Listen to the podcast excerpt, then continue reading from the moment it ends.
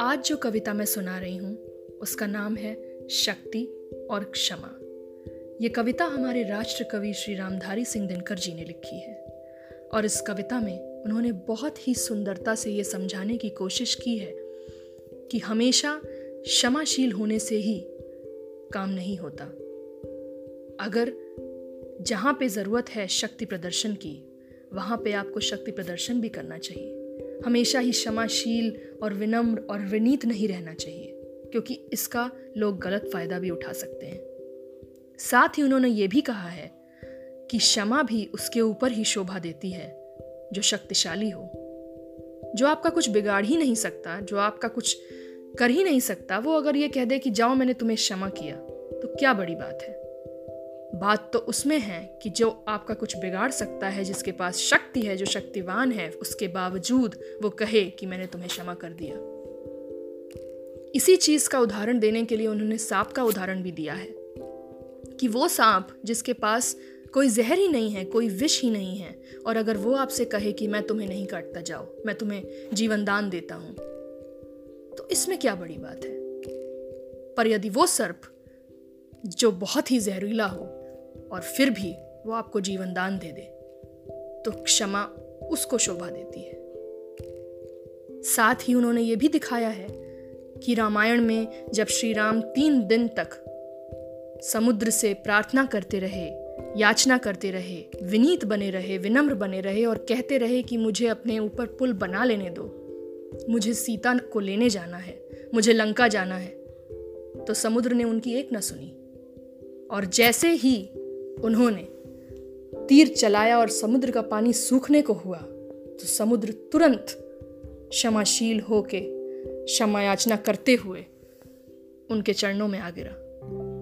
तो यहाँ पे हमको ये समझ में आता है कि शक्ति प्रदर्शन कभी कभी बहुत ज़रूरी होता है। हमेशा विनीत और विनम्र रहने से काम नहीं चलता। तो ये कविता इस तरह से है। क्षमा दया तप त्याग मनोबल सबका लिया सहारा, क्षमा दया तप त्याग मनोबल सबका लिया सहारा, पर नरव्याघ्र सुयोधन तुमसे कहो कहाँ का भारा, पर नरव्याघ्र सुयोधन तुमसे कहो कहाँ का भारा, क्षमाशील हो रिपु समक्ष तुम हुए विनीत जितना ही, क्षमाशील हो रिपु समक्ष तुम हुए विनीत जितना ही, दुष्ट कौरवों ने तुमको कायर समझा उतना ही, अत्याचार सहन करने का कुफल यही होता है, पौरुष का आतंक मनुज कोमल होकर खोता है, क्षमा शोभती उस भुजंग को जिसके पास गरल हो, क्षमा शोभती उस भुजंग को जिसके पास गरल हो, उसको क्या जो दंतहीन विष रहित विनीत सरल हो, तीन दिवस तक पंथ मांगते रघुपति सिंधु किनारे, तीन दिवस तक पंथ मांगते रघुपति सिंधु किनारे,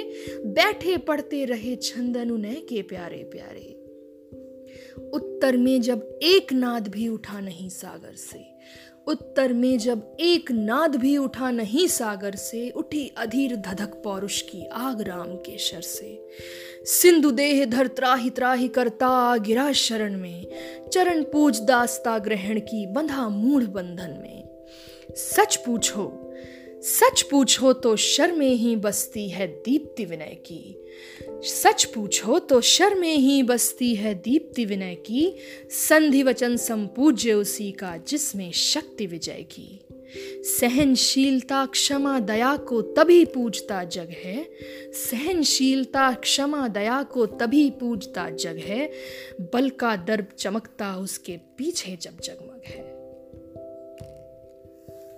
ये थी कविता शक्ति और क्षमा। ये मेरी पसंदीदा कविताओं में से एक है। सुनकर बताइएगा ज़रूर कि आपको मेरे मुंह से ये कविता कैसी लगी। धन्यवाद।